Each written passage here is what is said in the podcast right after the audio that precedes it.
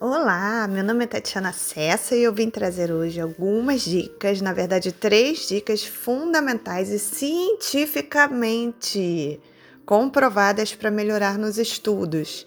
Então, três dicas aí que a ciência já testou, assinou embaixo, que são importantes para você melhorar continuamente nos seus estudos. Porque, na verdade, gente, estudar não é quantidade, mas eficiência. E para aumentar essa produtividade, você tem que seguir as dicas certas. Não adianta você estudar horas e horas e horas de uma forma ineficaz, não é verdade?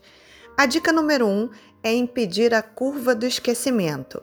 Essa curva foi bastante estudada por vários cientistas em 1885, olha só, há muito tempo. E aí eles perceberam que toda vez que você estuda um conteúdo, você tem 80% de chance de esquecê-lo.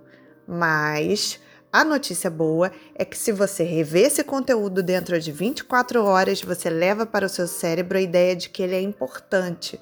Ou seja, a memória ela precisa de repetição. Você já se perdeu para chegar em um caminho, para ir na casa de alguém e depois de ir várias vezes não ficou mais fácil? Pois é, também na escola é a mesma coisa. Quando você revisita um conteúdo, ele fica muito mais acessível.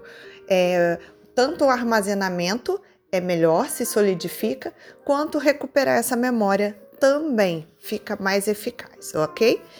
A segunda dica é utilizar material impresso. Eu sei, eu sei. Eletrônicos de vocês acham que estudam, no, que, que ajudam de verdade nos estudos, mas fazer um resumo, fazer um construir um mapa mental ou ler um livro apresentam mais eficiência. E quem relatou isso?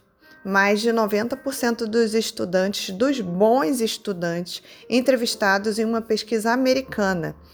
E os cientistas também dizem que ao ler um, em um dispositivo eletrônico, você precisará de mais repetição para compreender aquela informação. Ou seja, pessoal, nada como o bom e famoso papel e caneta, antigo papel e caneta. Então, utilizem essa, essas ferramentas que elas continuam tendo bastante eficácia. 3. Dica Número 3. Faça conexões. O que, que eu quero dizer com isso? É conhecer um assunto por vários caminhos. É aquele famoso conhecimento em 360 graus. Você vai rodear aquele tema de várias formas. Seja um filme, seja conversar com um colega do colégio sobre a matéria, pesquisar na internet, ler um livro, ou seja, isso se chama aprendizagem contextualizada.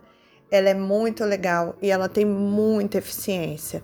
Quando você vê aquele tema por diversos ângulos, de diversas formas e várias vezes, você tem uma maior tendência a compreendê-lo e a solidificar esse conhecimento.